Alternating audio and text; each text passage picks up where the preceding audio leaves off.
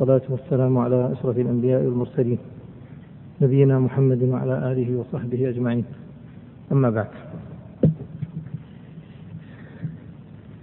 فقبل أن نبدأ وزع السبيان وزع وزع السبيان عليكم.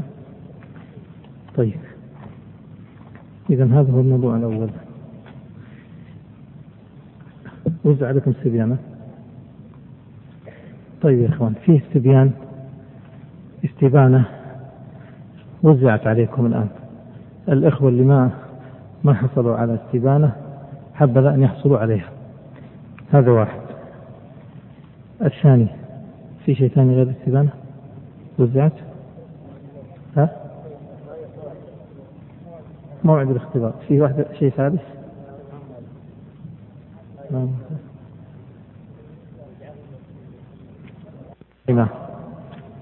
واليوم أظن وزع عليكم ملخص جديد. فأرجو أن نرجع إليه الآن. ما وزع هو حق أمس؟ طيب كتاب الأطعمة عندكم في الملخص في الفقرة 37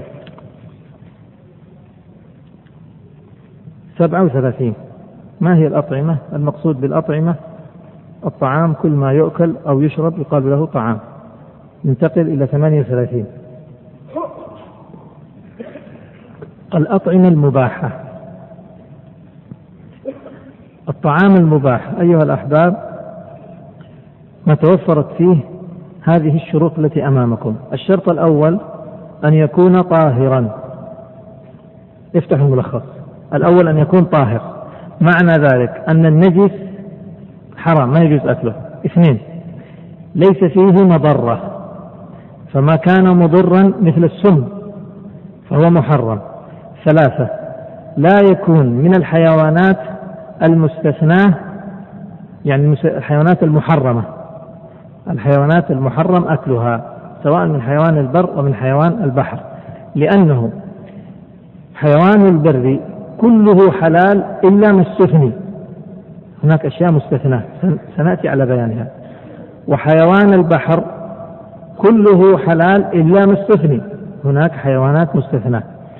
بالنسبة لحيوان البر كله حلال إلا ما استثني والبحر كذلك هناك أشياء مستثناة. إذا أصبح ما هو الطعام الحلال؟ الطاهر واحد لازم يكون طاهر. اثنين غير مضر. ثلاثة لا يكون من الحيوانات التي حرمت. اتضحت الفكرة؟ طيب أسأل سؤال. أقول المسكر فينه؟ طيب لو كان مسكرا المسكر هل نحتاج إلى أن نذكره؟ إذا أحببتم اذكروا اكتبوا أربعة غير مسكر وإن كان هو سيدخل في أشياء هنا سيدخل في ماذا؟ سيدخل في الطاهر لأن المسكر على المذهب نجس. فإذا هو سيدخل عندما نقول كل طعام طاهر سيخرج المسكر لأنه ما هو طاهر. وعندما نقول غير مضر فإن المسكر يضر بالعقل. ولو أحببنا النص عليه نص عليه. واكتبوا أربعة غير مسكر طيب ننتقل إلى 39 الحيوانات المباحة. ما هي القاعدة فيه؟ الحيوان المباح. من حيوان البر كل حيوان بر مباح إلا ستة. ما هي الستة؟ الأول كل ذي ناد من السباع. ما له أنياب يفترس بها من السباع. هذا محرم. اثنين كل ذي مخلب من الطيور. هذا الذي جاء فيه النص. نهى النبي صلى الله عليه وسلم عن كل ذي ناب وكل ذي مخلب أربعة آكل الجيف الحيوان الذي يأكل الجيف. هذا ثلاثة محرم. أربعة ثلاثة تصيب المستخبث كل حيوان مستخبث تستخبثه العرب ذو اليسار خاصة في عهد النبي صلى الله عليه وسلم. خمسة المتولد من مأكول وغير مأكول. يعني ما تولد من حيوان مأكول وغير مأكول. أبوه مأكول وأمه غير مأكول. كالبغل مثلا يتولد من الخيل والحمار. لو تولد من خيل وخيل هذا مأكول. من مأكول ومأكول فهو مباح. طيب إن تولد من غير مأكول وغير مأكول فهذا محرم. لكن الاشتباه في إيش؟ ما تولد من غير من مأكول وغير مأكول نلحقه بإيش؟ بغير المأكول. هكذا إذا إذا اجتمع مبيح وحاضر يعني مبيح ومانع قدمنا المانع. ستة الحمار الإنسي يعني الحيوان الحمار الأهلي وهي الحمر المعروفة. ليخرج بذلك الحمار الوحشي فإنه مباح. هذه الستة حيوان البحر كله مباح إلا ثلاثة. ما هي؟ الضفدع الضفدع والتمساح والحية حية البحر.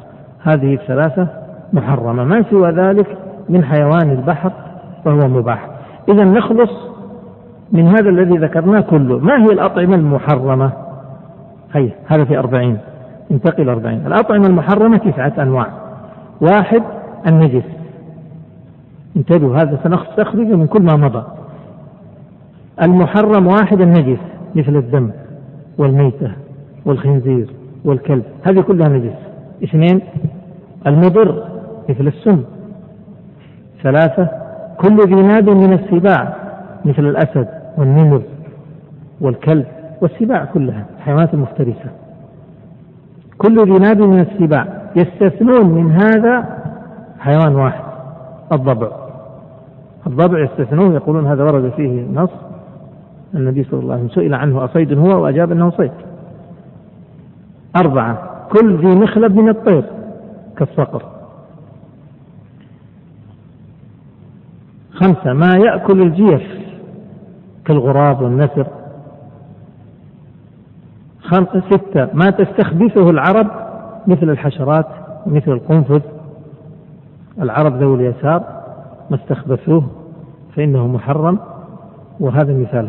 سبعة. ما تولد من مأكول وغير مأكول مثل البغل. ثمانية الحمار الإنسي. تسعة ما كان محرما من حيوان البحر مثل الضفدع والتمساح والحية. هذه التسع الحيوانات أو هذه التسع الأشياء التي تحرم وما سواها مباح. ضبط هذا الأمر؟ يعني الآن لو سألنا في الاختبار. تجاوبوا؟ بحول الله تعالى. طيب الآن اقرأ علينا الله يحفظك. الأطعمة.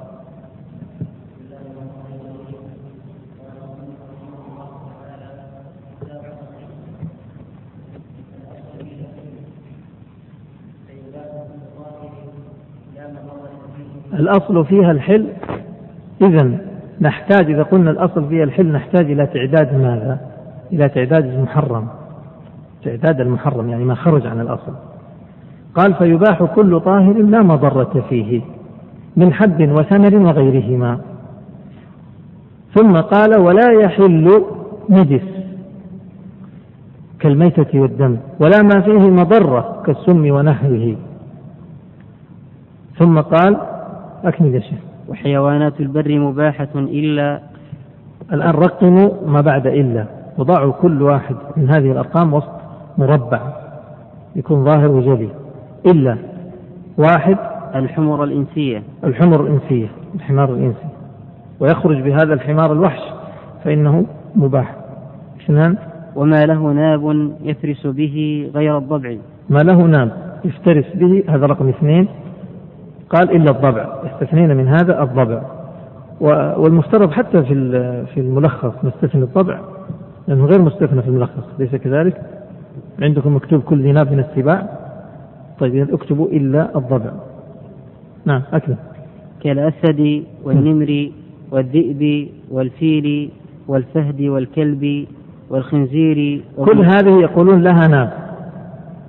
والخنزير يقولون له ناب. هل الخنزير له ناب؟ ما شفناه ولله الحمد.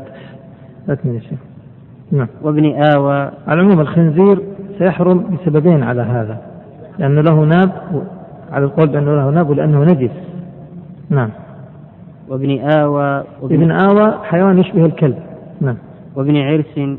وهذا يشبه الفار صغير يشبه الفار. نعم. والسنور. السنور هو الهر. الهرة المعروفة. نعم. والنمس. يشبه الهر نعم. والقرد. نعم. والدب. نعم انتهى. هذه أمثلة لكل ما له ناب مما يحرم. نعم. وما له مخلب, مخلب. ما له مخلب هذا رقم ثلاثة. ضعه وسط مربع. نعم. من الطير يصيد به. نعم.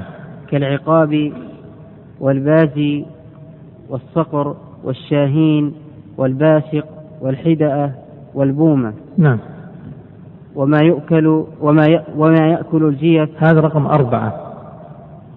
كالنسر نعم. والرخم واللقلق نعم. والعقعق.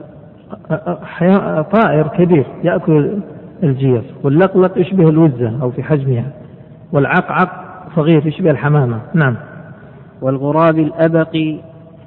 نعم. الأبقع يعني ما فيه بياض وسواد الغراب لأن الغراب كذلك يأكل الجيف هذه الأسماء قد تسمى بغير هذه الأسماء في, في أماكن أخرى. لا حرج لأن هنا الضابط.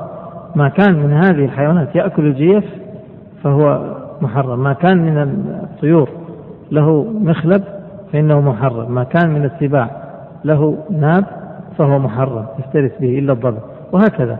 نعم. والغداف نعم. وهو أسود صغير أغبر. هذا من الغربان يعني. يقال له الغداف نعم. والغراب الأسود الكبير. نعم. وما انتهى. انتهى. وما يستخبث ما يستخبث هذا الخامس. من المحرم. نعم. مثل القنفذ. نعم. والنيص. والنيص نوع من القنافذ قنفذ كبير. يسمى النيص. نعم. والفأرة. والحية. نعم. والحشرات كلها. الحشرات دواب الأرض كلها قالوا هي محرمة لأنها مما يستخبث. نعم. والوطواط وهو الخفاش. نعم. وما تولد من مأكول وغيره. انتهى. دخل في السادس. هذا السادس. ضعه وسط مربع. نعم. كالبغل. وما تولد من مأكول وغيره مثل البغل لأنه تولد من الخيل وغير الخيل. طيب ما جهل غير هذا ولم يرد في الشرع ماذا نفعل؟ نرده إلى القواعد هذه. إذا انصدق عليه وصف من هذه الأوصاف ألحقنا بها سواء كان ناب أو كان مخلب أو كان متولد من مأكول وغير مأكول وهكذا أو كان نجس أو كان طيب أكمل يا شيخ. فصل. نعم. وما عدا ذلك فحلال. نعم. كالخيل. الآن يمثل للحلال للحيوان الحلال. تفضل. الخيل. كالخيل وبهيمة الأنعام. بهيمة الأنعام وش هي؟ الغنم والبقر والإبل. نعم. والدجاج نعم. والوحشي من الحمر والبقر والضباء نعم. والنعامة والأرنب وسائر؟ وسائر الوحش. نعم. وسائر الوحش المقصود به يعني سائر الحيوانات المستوحشة يعني المقصود بها غير الحيوانات الأهلية مثل الزرافة الوبر. نعم. ويباح حيوان لأنهم يطلقون كلمة الوحش على ما يقابل الأهلي الإنسي الوحشي عندنا إذا الآن في عرف الزمن إذا قيل وحشي إيش يفهم؟ يعني أنه مفترس. لا ما هو هذا المقصود. إطلاق أي مستوحش. إطلاق الفقهاء الوحشي يريدون به المستوحش ما يريدون به المفترس. لا. يعني ولذلك عندهم الحمامة وحشية. الحمامة وحشية. هل الحمامة مفترس؟ لا هي وحشية لأنها غير مستأنس. لكن الدجاج لا مستأنس من يعيش في البيوت.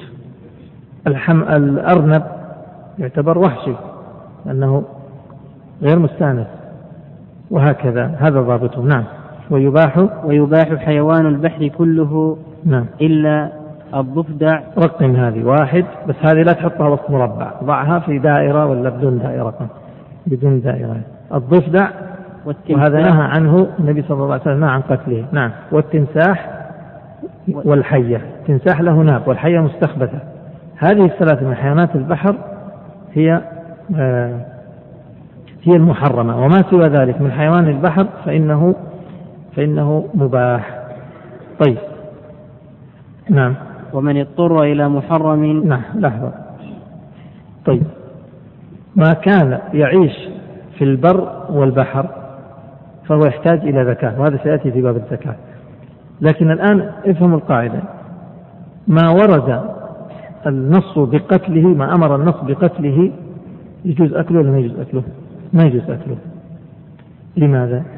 لأنه لو كان مباح الأكل ما يؤمر بقتله وإنما يؤمر بتزكيته وأكله ما يؤمر بقتله. ما نهى الشرع عن أكل عن قتله؟ كذلك لا لا يؤكل. لا يؤكل. إذا نهى عن قتله معناه غير مباح الأكل وإلا ما نهى الشارع عن قتله لأن التذكية قتل له. طيب. قال انتقل الآن إلى مسألة الاضطراب. قال ومن اضطر إلى محرم غير السن حل حل له منه ما يسد رمقه. رمقه يعني بقية حياته. هذه القاعدة في الاضطرار معناه أن المحرم ما قلنا إنه لا يجوز أكله. معناه هذا الأصل. لكنه يجوز في حالة الاضطرار. هذا معناه طيب هل كل محرم الأكل يجوز في الاضطرار؟ استثنى المصنف السم. فقال إن السم لا يباح حتى في حالة الاضطرار. لماذا؟ لأن أكل السم لا يتأتى منه الغرض الذي أبيح من أجل أكل الحرام. فالإنسان إذا أكل شيئا محرما مضطرا. إنما يأكله لاستبقاء حياته. فهل السم إذا أكله استبقى به الحياة أو استعجل؟ فإذا لذلك لا يتأتى آه، لا يتحقق الغرض من أكل السم إذا أكل السم لا يتحقق الغرض الذي من أجله أبيح المحظور. إذا من اضطر إلى محرم؟ طبعا غير السم يقول حل. ما المقدار الذي يحل له منه؟ قال حل له منه ما يسد الرمق فقط. يعني ما يشبع منه ولا يزداد وإنما يأكل منه مقدارا المقدار الذي يبقي على حياته بس. يبقي على حياته.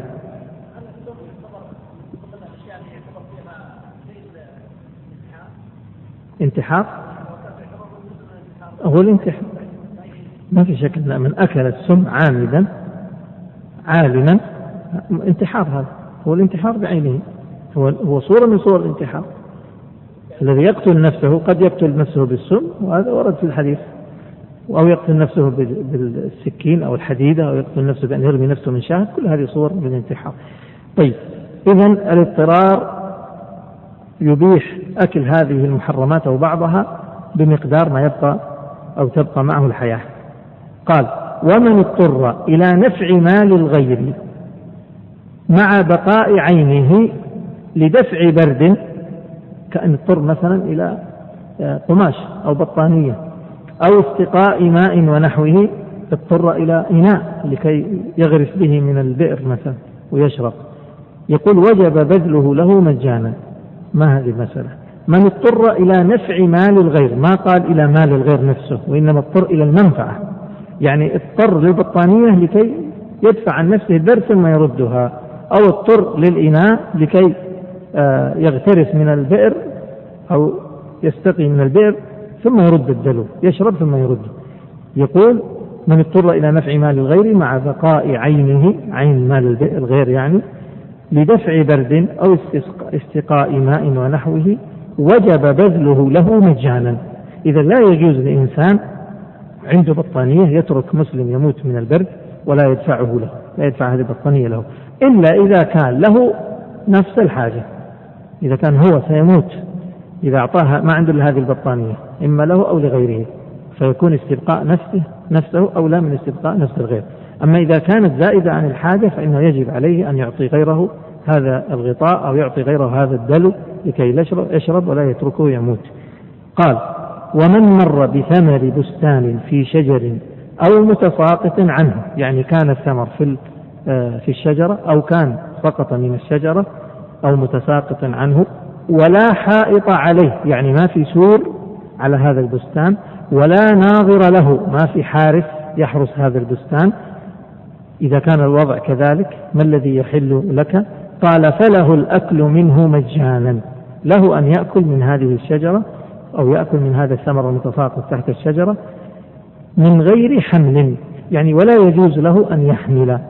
هذه رواية عن الإمام أحمد والرواية الثانية أنها لا تحل إلا في الحاجة. إذا كان جائع فيأكل ولا يحمل وما سوى ذلك لا يجوز.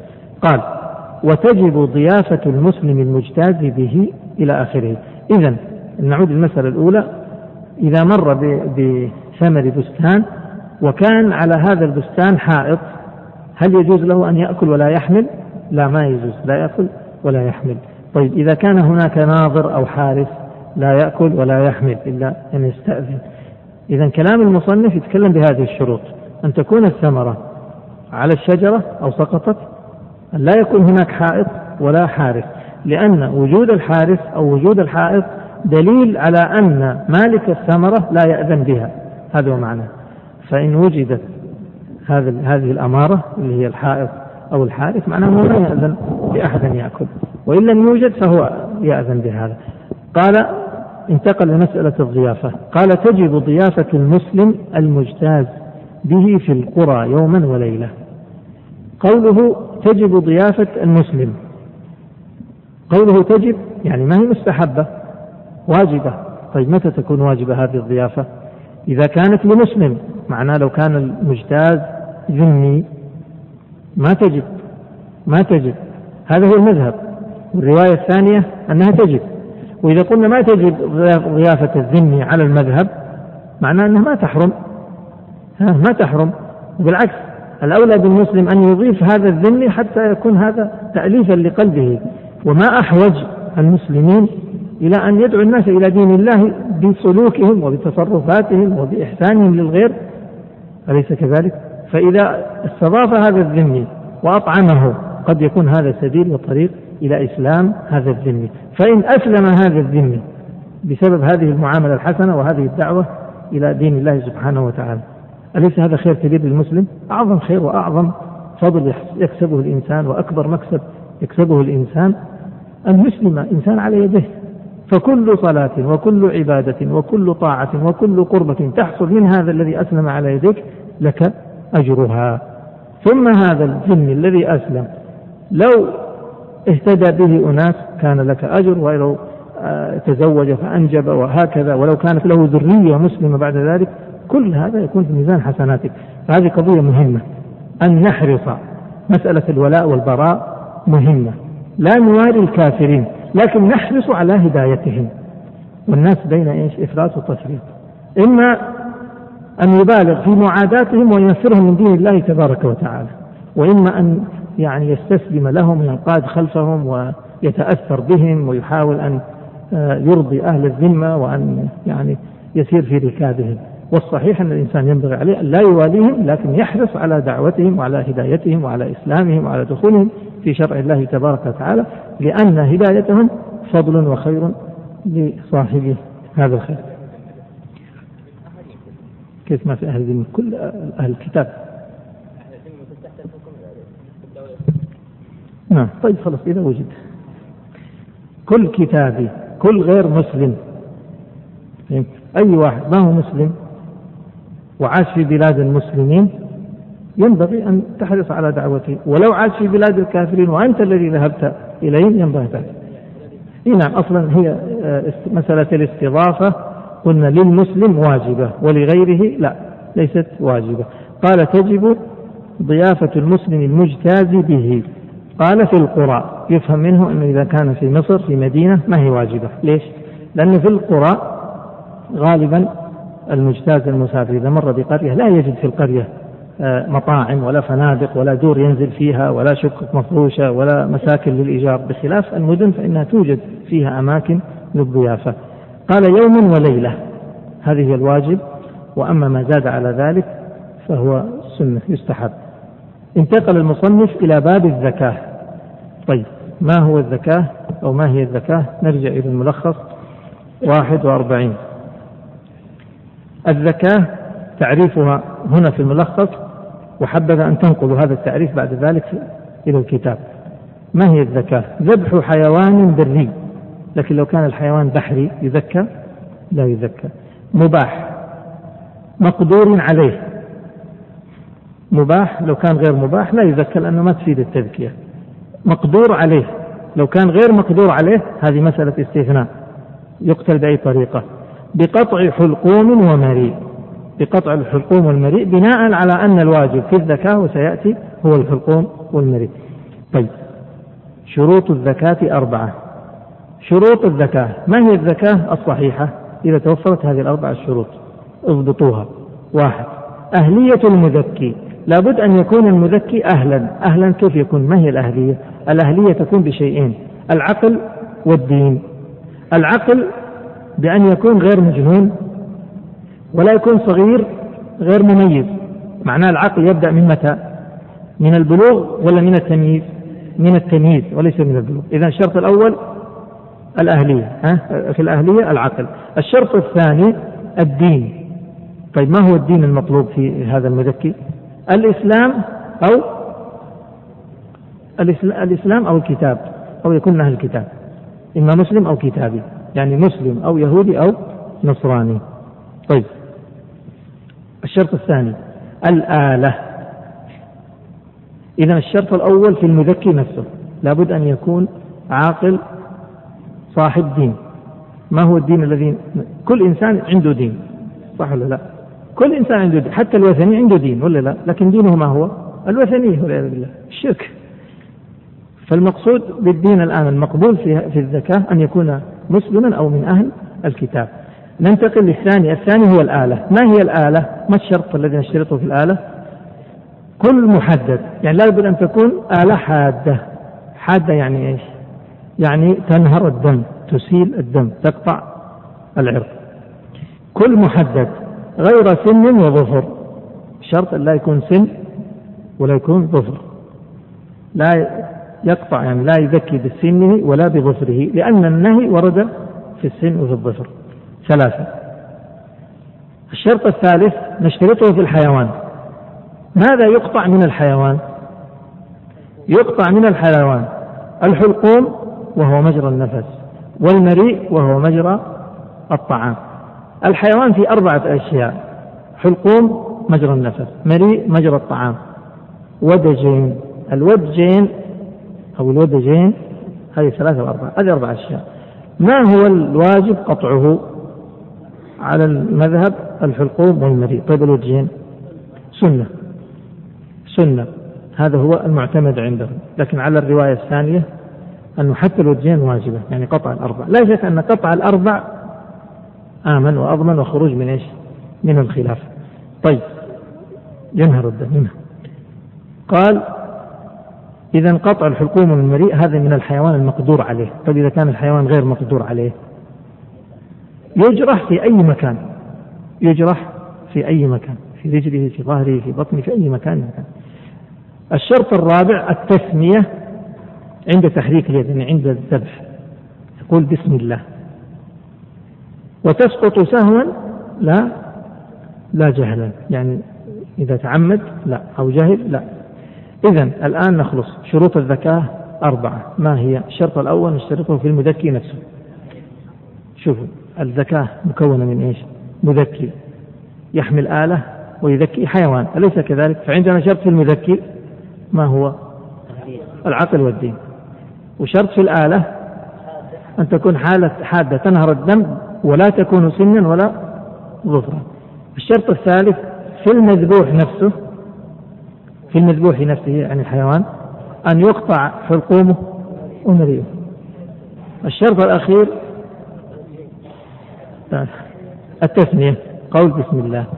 بعد ذلك سنن الزكاة التوجيه للقبلة كونه على الشق الأيسر آه، التكبير الله أكبر ما يباح به الزكاة إلى آخره. طيب نعود الآن إلى قراءة ما ذكره المصنف في الزكاة قال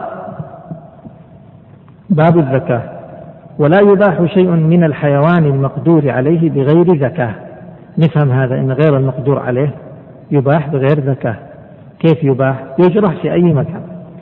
قال إلا الجراد والسمك وكل ما لا يعيش إلا في الماء.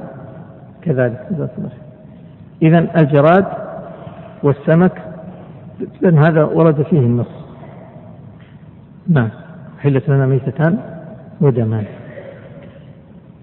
قال ويشترط للزكاة أربعة شروط. الأول أهلية المذكي بأن يكون عاقلا مسلما أو كتابيا ولو مراهقا.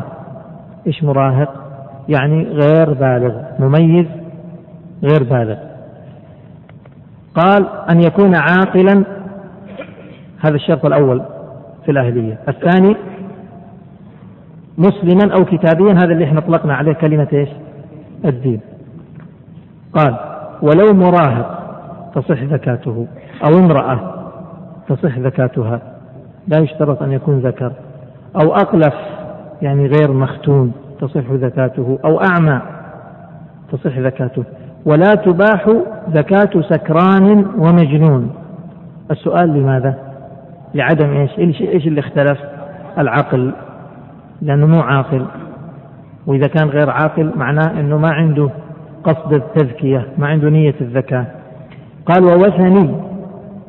الآن ما تجوز زكاتهم من هم؟ السكران والمجنون وهؤلاء لفقد العقل. قال ووثني ومجوسي ومرتد. ها؟ هؤلاء لفقد إيش؟ الدين. طيب الثاني الآلة فتباح الزكاة بكل محدد. هذا هو الشرط أن يكون محدد. ولو مغصوبا يعني مسروق. طيب لو كانت السكين مسروقة الذكاة تصح ولا ما تصح؟ تصح مع الإثم. تصح مع الإثم. طبعا يأثم هذا الذي غصب لكن لا علاقة بغصب السكين في صحة الذكاة. قال ولو مغصوبا من حديد يعني سواء كانت الآلة مصنوعة من الحديد وحجر أو من الحجر وقصب. وش القصب؟ نبات. يقول كل نبات سيقانه أو ساقه أو سيقانه أنابيب يسمى قصب. وغيره من أي آلة ثانية إلا السن والظفر. ثم انتقل إلى الثالث. قال الثالث قطع الحلقوم والمريء. قطع الحلقوم نعم لا طبعا خلاف. في في هذا المذهب إنه يجوز يجوز والرواية الثانية ما يجوز. لا إذا بس سنا أو عظما فقط هذا الذي سنا أو أو ظفرا هذا الذي ينهى عنه. الثالث قطع الحلقوم والمريء. فإن أبان الرأس بالذبح لم يحرم. قال قطع الحلقوم والمريء. اكتب عندها. وعنه يجب قطع الوجهين. وعنه يعني عند الإمام أحمد يجب قطع الوجهين. واكتب عند الحلقوم مجرى النفس وعند المريء مجرى الطعام. ثم قال فإن أبان الرأس بالذبح لم يحرم المذبوح. فإن أبان الرأس بالذبح يعني جاء فذبح فأبان الرأس يعني فصل. أبان يعني فصل الرأس عن الجسد بالذبح لم يحرم المذبوح قطع الرأس وفصله عن الجسد بهذا الذبح يحرم يحل المذبوح ولا ما يحل؟ ليش يحل؟ لأنه بهذا يكون قطع الحلقوم وإيش؟ والمريء الوجهين إذا اشترطناها مقطوعة كذلك فتكون قد قطعت لا بالسكين بالسكين المقصود هذه المسألة يعني تثار يعني غريبة إيش جايبها؟ ليش يقول هكذا آه على العموم هم يثيرون انهم يذكرون مسألة يقولون لو أنه أجرى السكين من خلف الرقبة فهل تصح هذه الذكاة ولا ما تصح؟ يقول إذا قطعها مرة واحدة وأبان الرأس بقطعة واحدة مرة واحدة فإنه تحل. فقول المصنف فإن أبان الرأس بالذبح بشرط أن يكون بذبح بسكين فإذا ذبحه بسكين ففصل رأسه عن جسده سواء من الرقبة أو من القفا فإنها تحل الذبيحة. قال المصنف وزكاة ما عجز عنه من الصيد واحد أو النعم أو النعم المتوحشة اثنان والواقعة في بئر ونحوها كيف تكون زكاته؟ بجرحه في أي موضع كان من بدنه إلا أن يكون رأسه في الماء ونحوه فلا يباح. ما هي ما معنى هذه المسألة؟ يقول ما عجز عن زكاته. مثل إيش؟ مثل الصيد واحد.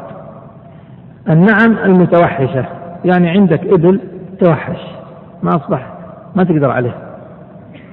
أو واقع في البئر إذا كان واقعا في البئر فيصعب زكاته. ما تستطيع تخرجه من البئر ولا تستطيع أن تدخل فتزكيه. ونحو ذلك بأي صورة أخرى تعذرت الزكاة؟ يكون زكاة ذلك بجرحه في أي موضع كان من بدنه إلا في صورة واحدة. ما هي؟ إلا أن يكون رأسه في الماء فإنه لا يباح. لماذا؟ إذا كان رأسه في الماء وأنت جرحته في ظهره فمات.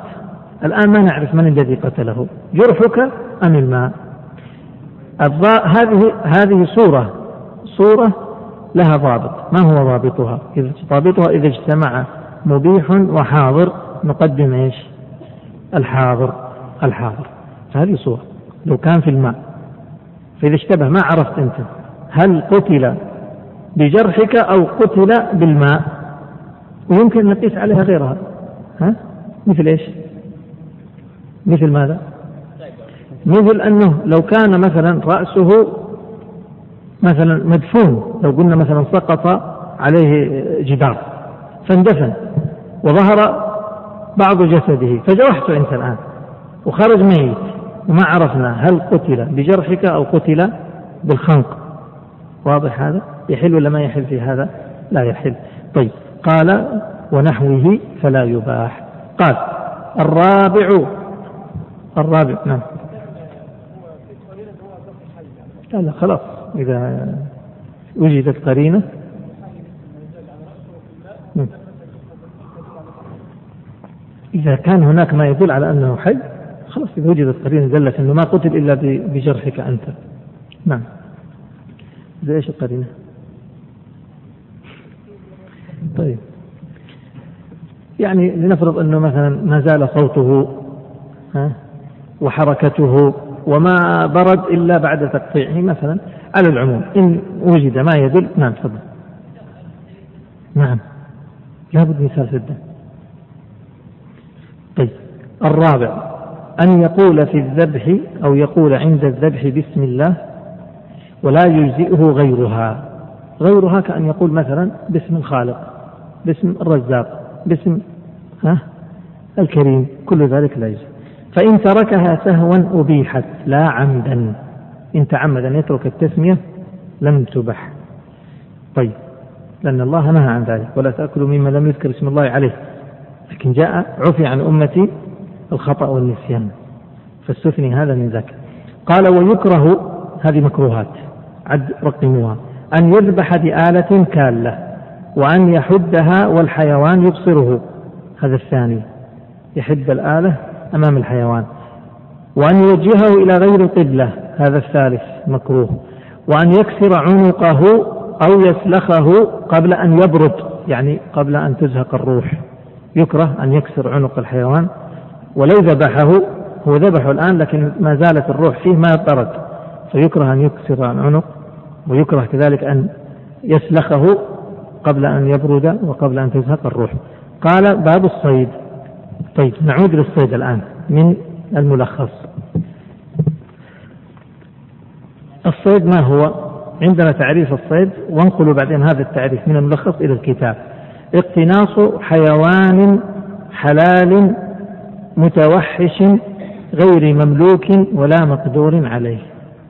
اقتناص الحيوان فلو اقتنص غير حيوان كالنبات ليس بصيد حلال وليس محرم.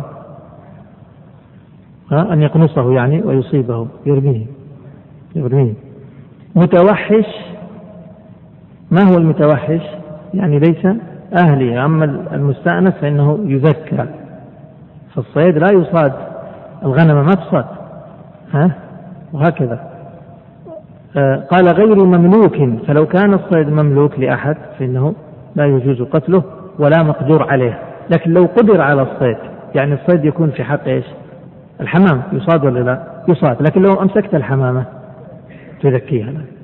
طيب شروط الصيد. شروط الصيد يا أحباب لا تنسوا شروط الزكاة لأن شروط الصيد مبنية على شروط الزكاة ما هي شروط الزكاة؟ الأول في المذكي وش تشترطوا؟ نلخصها بإيش؟ أهلية المذكي وهي العقل والدين هاي نروح لشروط الصيد نشوف نقول أهلية الصائد العقل كذلك والدين نفس الشرط طيب ننتقل للشرط الثاني. الشرط الثاني في الذكاء ما هو هناك في الذكاء مش في الصيد في الذكاء وش هي؟ الآلة وش تكون؟ محددة. هذا شرطنا طيب محددة غير سن أو ظفر. طيب الآلة في الصيد. نفسها ولا تختلف؟ انتبهوا. الآلة في الصيد نوعان. في شيء متفق عليه في الصيد والذكاء شرطنا في الذكاء أن تكون الآلة إيش؟ حادة أن تجرح. أن تجرح يعني في الصيد آه، أو في في الذكاة تذبح بإيش؟ بالسكين. بحد السكين. لابد أن تجرحه بهذا السكين. لكن لو ضربته بعرض السكين فمات. ما هي ذكاة لابد من قطع. نقول في الآلة في الصيد كذلك. لابد أن يحصل هذا الجرح. والآلة في الصيد نوعان. إما آلة الذكاء يعني آلة حادة أو حيوان الذي يصيد كيف يصيد؟ يصيد بأحد طريقتين إما آلة حادة مثل إيش؟ مثل السهم مثل إيش؟ حربة مثل بندق الرصاص كل هذه آلات حادة فماذا نشترط في هذه الآلة؟ نشترط فيها ما نشترط في آلة الذكاء أن تكون حادة يعني تجرح وتريق الدم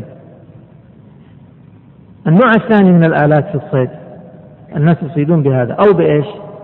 أو بحيوان. الحيوان الحيوان قد يكون سبع يمشي على الأرض أو يكون طير.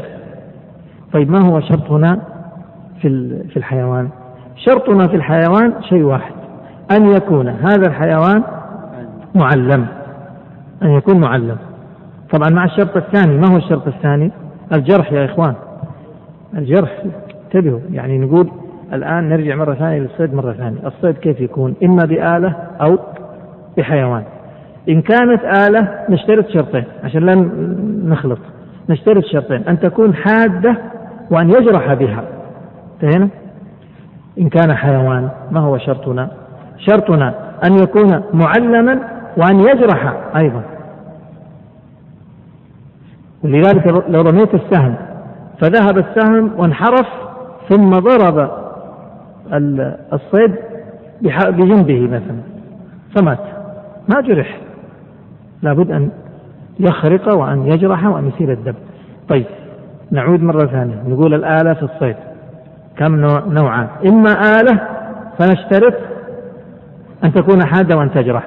والشرط وإن كانت الآلة حيوانا فنشترط أن يكون معلما وأن يجرح. طيب بقي أن نشرح إيش يعني معلم؟ كيف يكون الصيد؟ الحيوان معلم الذي يصيد به؟ انتبهوا هذا يحتاج إلى تفصيل الحيوان. الحيوان كم نوع؟ إما سبع يمشي على الأرض وإما طير. تعليم السبع مثل الكلب ونحوه أن ما هي شروطه أن ينزجر إذا زجر يعني إذا أرسلته يذهب ويرتدع إذا عفوا يسترسل إذا أرسل وينزجر إذا زجر. يعني إذا أرسلته يذهب وإذا منعته يعود. والشرط الثالث إذا قتل لا يأكل. هذا يكون معلم. نعود مرة ثانية. نتكلم عن الآلة التي هي حيوان. الآلة الحيوان اللي هو السبع. شرط تعليمه ماذا؟ أن يسترسل إذا أرسل إذا أرسلت ذهب وينزجر إذا زجر إذا رديته رجع امتنع وإذا صاد أو قتل لا يأكل. طيب وإذا كان الحيوان طير نشترط في أن يكون معلم. كيف تعليمه؟ تعليمه إذا أرسل. يرسل وإذا زجرته انزجر. لكن ما نشترط عدم الأكل لأن الطير ما يتعلم عدم الأكل. إذا صاد يأكل. إذا نقرأ مرة ثانية. يا أحبابنا الكرام إيه؟ الطائر إيش؟ انزجر إذا ما انزجر ما يصير معلم. طيب تفضل. الآن الآن إلى شروط الصيد. قلنا الشرط الأول أهلية الصائد مثل أهلية المذكي. الثاني الآلة والآلة نوعان.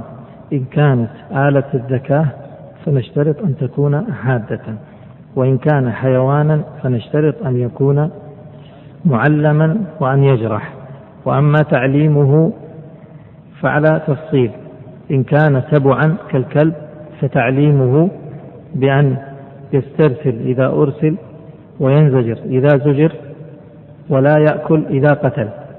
وأما إن كانت وأما إن كان الحيوان طيرا فإن تعليمه يكون بأن يسترسل إذا أرسل وينزجر. إذا زجر ولا نشترط عدم الأكل. فلو أن الصقر أكل نأكل منه لا نقول ما يجوز. الشرط الثالث قصد إرسال الآلة قصد إرسال الآلة. فلو أن الآلة أرسلت من غير قصد كأن مثلا الطير الصقر مثلا رأى الصيد فانطلق وراءه ما أرسلته. فإن الصيد لا يحل في هذا لأنه ما أرسل. كذلك لو انطلق الكلب خلف الصيد فقتله وما أرسله أحد. فإنه لا يحل. إلا إذا انطلق الكلب ف فأرسلته فزاد في عدوه. فعند ذلك يعتبر أنت الذي أرسلتك في حكم المرسل. الرابع التسمية. مثل ما ذكرنا في الزكاة لابد من التسمية. وقلنا في في الزكاة أن التسمية تسقط بالنسيان. طيب في الصيد هل تسقط بالنسيان؟ المذهب لا والرواية الثانية نعم تسقط بالنسيان. إذا باختصار الآن ركزوا معي. نريد أن نقارن. نقارن. نقول في الزكاة الشرط الأول أهلية المذكي. في الصيد أهلية الصائد الشرط الثاني في في الزكاة. الآلة الحادة. وفي الصيد نقول الآلة. إن كان الآلة الحادة أو الحيوان المعلم أو الحيوان المعلم على تفصيل في طريقة التعليم. نعم. الثالث في الزكاة ما هو الشرط قطع الحلقوم والمريء. لكن في الصيد ما عندنا حلقوم ومريء نقطعه. لكن عندنا إيش؟ قصد الإرسال. قصد الإرسال. الرابع التسمية في الزكاة وتسقط بالسهو وهنا في الصيد إيش نقول؟ كذلك التسمية إلا أنها لا تسقط بالسهو على خلاف. نعود إلى كلام المصنف قال باب الصيد ولا يحل الصيد المقتول في الاصطياد إلا بأربعة شروط. أحدها أن يكون الصائد من أهل الزكاة. اكتب عندها العقل والدين. الثاني الآلة وهي نوعان. محدد يشترط فيه ما يشترط في آلة الذبح. اكتب عندها محدد غير سن وظفر. وأن يجرح فإن قتله بثقله لم يبح. لو انطلق الكلب فصدم في الصيد ومات. مات بالصدمة ما مات بالعض. ها؟ لا يباح. يقول وما ليس بمحدد يعني لا يجوز. كالبندق لا يجوز. رقموا هذا. كالبندق لا يجوز. والعصا لا يجوز. لو ضربه بالعصا.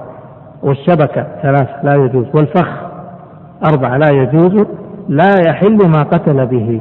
طيب العصا معروف والشبكة معروفة والفخ معروف وضع له فخ فانطبق عليه وقتله. البندق البندق في كلام المصنف المصنف يتكلم قبل وجود البنادق اليوم.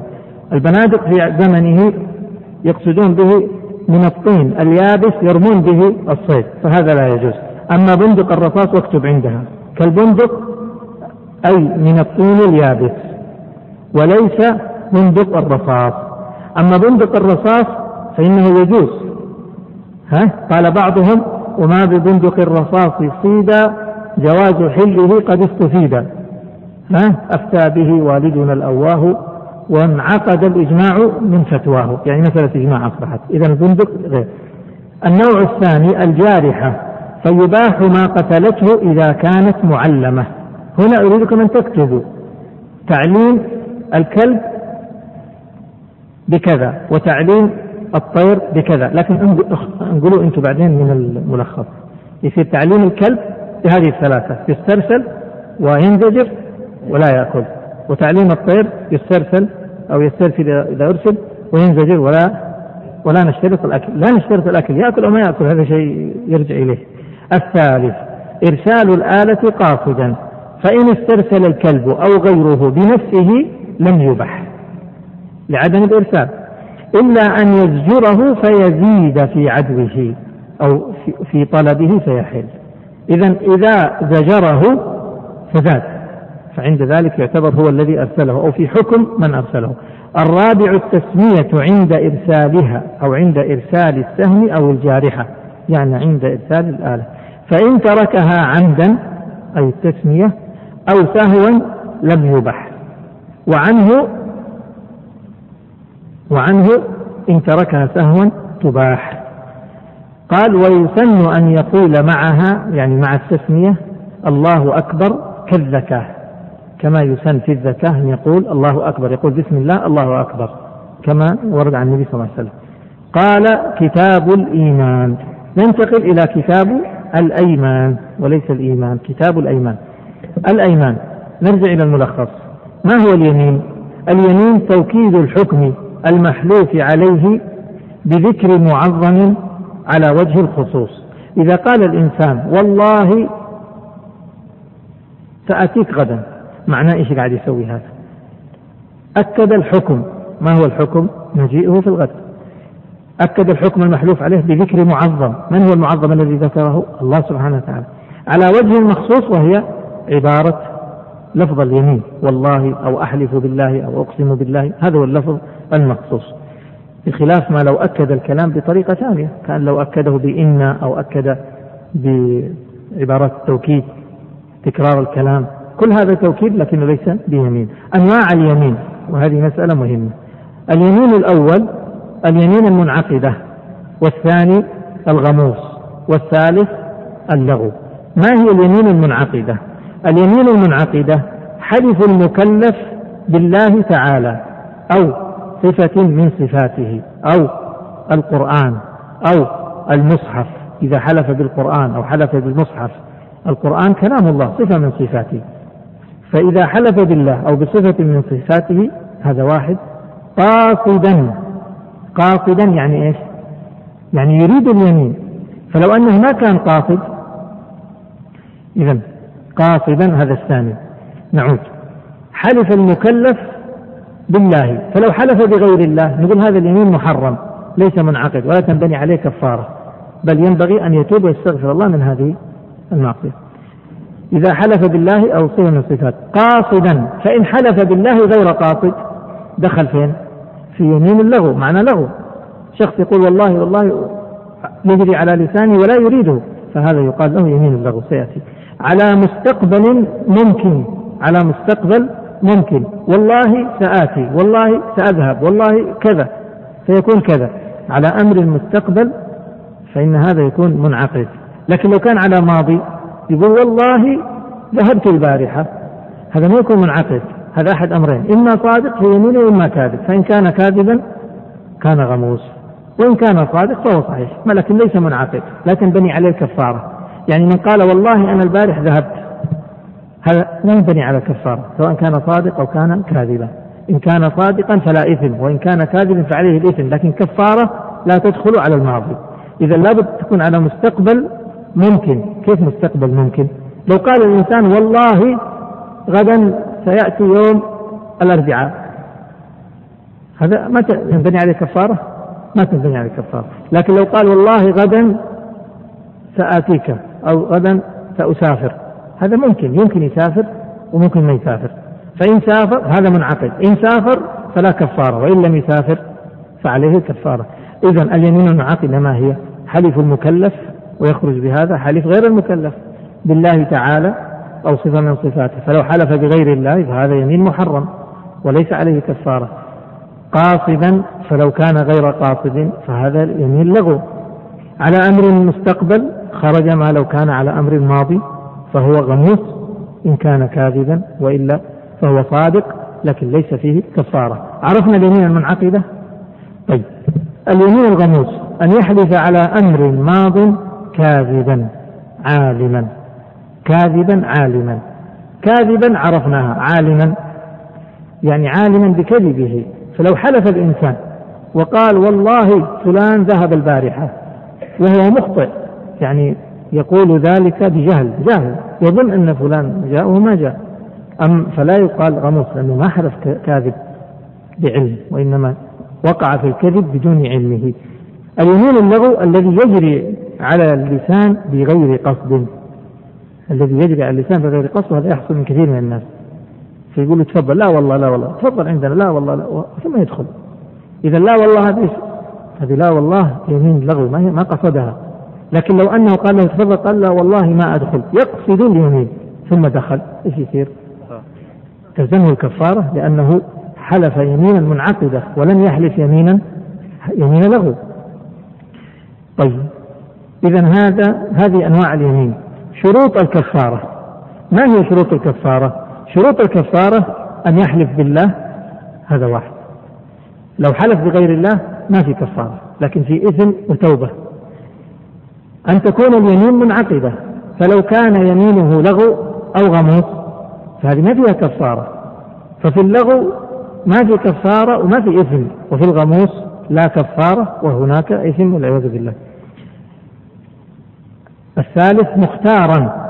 كيف مختارا؟ يعني يحلف يمين منعقدة مختارا ليس مكره لكن لو أكره الإنسان قال له يلا احلف وإلا قتلناك. حلف عليه كفارة قال أحلف إنك بكرة تجي. وإلا قتلناك فحلف هذا يمينه ليس مختارا مكرها. فلو أنه ما يعني خالف اليمين فإنه لا كفارة. مع الحنث هذا الشرط الأخير لابد أن يحلف يمينا منعقدة ثم يخالف. الحنث ما هو الحنث هو مخالفة اليمين يعني فعل ما حلف على تركه أو ترك ما حلف على فعله. فلو أحلف الإنسان على يمين منعقدة مستقبلا ونفذ ما حلف به لا كفارة. إذا متى تجب الكفارة؟ إذا خالف مع بقية الشروط. إذا خالف اليمين. طيب نحن نمر الآن على الملخص ثم ثم بعد ذلك نقرأ من الكتاب. شروط الحنث الحنث ما هو؟ مخالفة اليمين بفعل ما حلف على تركه أو ترك ما حلف على فعله بشرط أن يكون عالما ذاكرا مختارا. يعني أن تكون هذه المخالفة بعلم. ما يخالف جاهل. كيف جاهل؟ قال والله ما أدخل دار فلان. ثم دخل دارا ما يعلم أنها دار فلان. هل هذا يحنث؟ هل نقول خالف؟ حنث؟ وقع في المخالفة؟ لا. وليس عليه كفارة. ذاكرا. لو قال والله ما أدخل دار فلان. ونسي ودخل دخل هذه الدار. ليس نقول لم يحنث إلى الآن ولا كفارة عليه. ذاكرا مختارا يعني باختياره وليس بإكراه. فلو قال والله ما أدخل دار فلان فأكره على دخولها يعني حمله اثنان وأدخلوه الدار. هل عليه الكفارة؟ نقول لا لأنه ما حنث مختارا.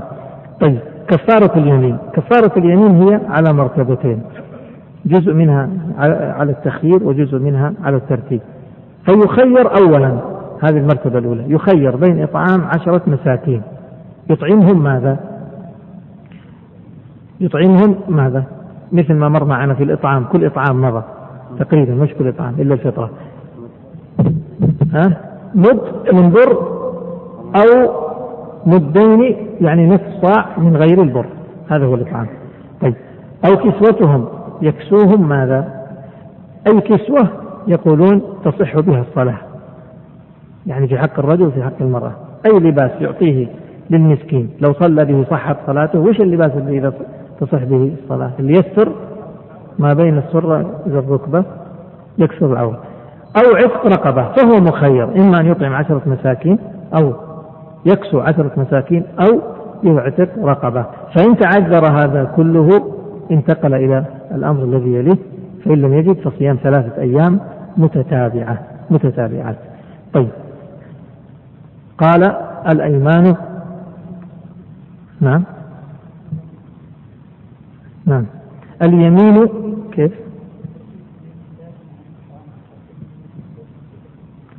لا لا لا. هذه التخيير. يعني هو في البداية مخير.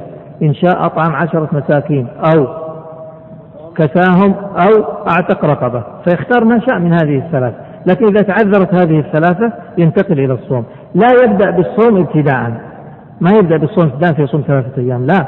وإنما يبدأ أولا بإطعام العشرة مساكين كثير من الناس إذا حلف صام ثلاثة أيام ويكون عنده قدرة على إطعام عشرة مساكين أو على كسوة عشرة مساكين فلا يصح منه. أولا يبدأ بالإطعام. إذا كان ما عنده قيمة الإطعام أو قيمة الكسوة أو قيمة تحرير الرقبة فإن هذا الذي ينتقل إلى؟ إلى صيام ثلاثة أيام. قال المصنف نعم كتاب الأيمان. قال واليمين التي تجب بها الكفارة إذا حنث هي اليمين بالله أو صفة من صفاته أو بالقرآن أو بالمصحف والحلف بغير الله محرم ولا تجب به كفارة وإنما تجب يجب عليه التوبة. ويشترط لوجوب الكفارة ثلاثة شروط. الأول أن تكون اليمين منعقدة. هذا واحد. اليمين المنعقدة. وهي الآن يعرف المنعقدة. وهي التي قصد عقدها على أمر ممكن على أمر مستقبل ممكن. ضع هذا بين معكوفتين. هذا تعريف المنعقدة. فإن حلف على أمر ماض كاذبا عالما فهي الغموس. إذا الغموس ما هي؟ أن يحلف على أمر ماض يكون كاذب في هذا الحلف وعالم بأنه كاذب. ولغو اليمين الذي يجري على لسانه بغير قصد كقوله لا والله وبلا والله. أيضا طع لغو اليمين بين معكوفتين تعريفه. وكذا يمين عقدها يظن صدق نفسه فبان بخلافه فلا كفارة في الجميع. يعني من حلف على أمر ماض يظن أنه صادق وهو غير صادق. هل يأثم ولا ما يأثم؟